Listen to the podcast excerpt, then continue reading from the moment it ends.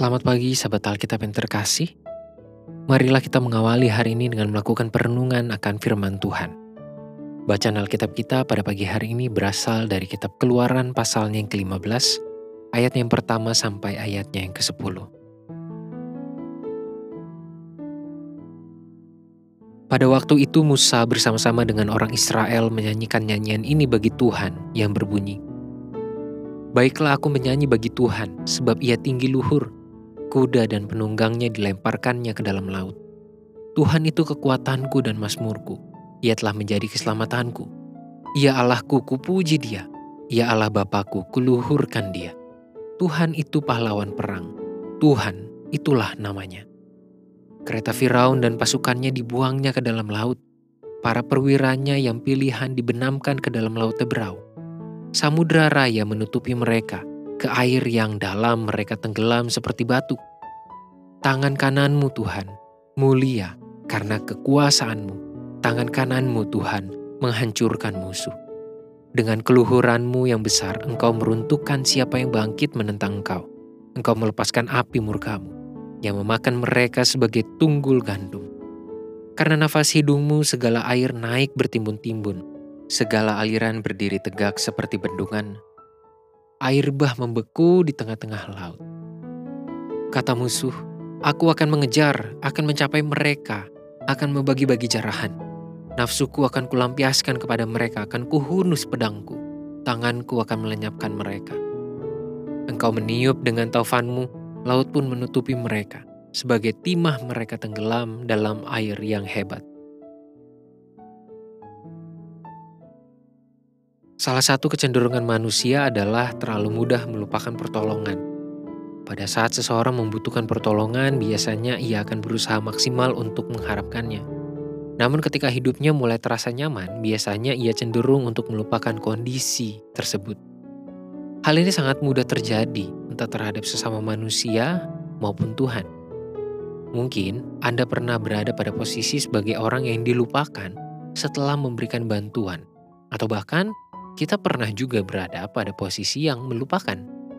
Pada pagi ini, marilah kita berefleksi serta mengevaluasi diri dalam kerendahan hati melalui penghayatan terhadap keluaran pasal 15 ayat 1 sampai 10. Syair pujian di dalam perikop ini merupakan bentuk kesaksian Musa dan bangsa Israel atas segala peristiwa iman yang nyata yang telah mereka alami. Terdapat beberapa nilai teologis yang muncul di dalamnya, yakni bangsa Israel hanya dapat melanjutkan hidup di dalam dan dengan pertolongan Tuhan, serta Tuhan adalah satu-satunya pihak yang berkarya secara dominan dalam perjalanan kehidupan bangsa Israel. Kemudian, segala kekuatan yang melawan Tuhan tidak akan mampu meruntuhkan segala rancangannya. Dan terakhir, Tuhan selalu punya cara untuk menyelamatkan umatnya. Musa dan bangsa Israel yang baru saja merasakan semua muatan nilai teologis itu tidak mengulur waktu untuk menghasilkan puji-pujian kepada Tuhan. Bahkan di dalam tradisi Israel dan literatur-literatur Yahudi, kita dapat menemukan cukup banyak cuplikan syair-syair pujian maupun kalimat-kalimat hikmat yang juga beririsan dengan perikop ini. Hal ini menjadi penting agar umat Israel dari generasi ke generasi tidak melupakan pengalaman iman yang penuh makna dan berarti. Pengucapan syukur melalui puji-pujian tidak hanya bersifat kondisional dan sementara.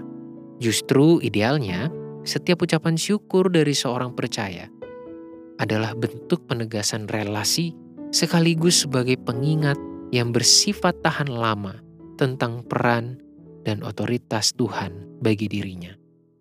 Artinya, setiap kita perlu melantunkan pujian dalam hati yang tulus untuk mensyukuri karya Tuhan dalam hidup kita. Hal ini pun dilakukan bukan hanya untuk merayakan sesuatu yang sedang kita alami di masa sekarang, melainkan juga sebagai pengingat di masa depan, bahkan ketika situasi hidup kita terasa terlalu berat. Pengucapan syukur melalui puji-pujian tidak hanya bersifat kondisional dan sementara. Marilah kita berdoa. Tuhan, tolonglah kami, bentuklah kami, hati kami, dan pikiran kami, dan sikap hidup kami. untuk selalu bersedia memberikan ucapan syukur, bukan hanya dengan kata, tapi juga kami lakukan dalam kehidupan kami sehari-hari. Entah ketika kami sedang mengalami sebuah sukacita, maupun juga ketika kami sedang mengalami pergumulan. Biarlah kami terus mengingat tentang cara-cara Tuhan, tentang peran Tuhan yang begitu besar dalam kehidupan kami. Hanya di dalam nama Tuhan Yesus, kami bersyukur dan menyerahkan kehidupan kami. Amin.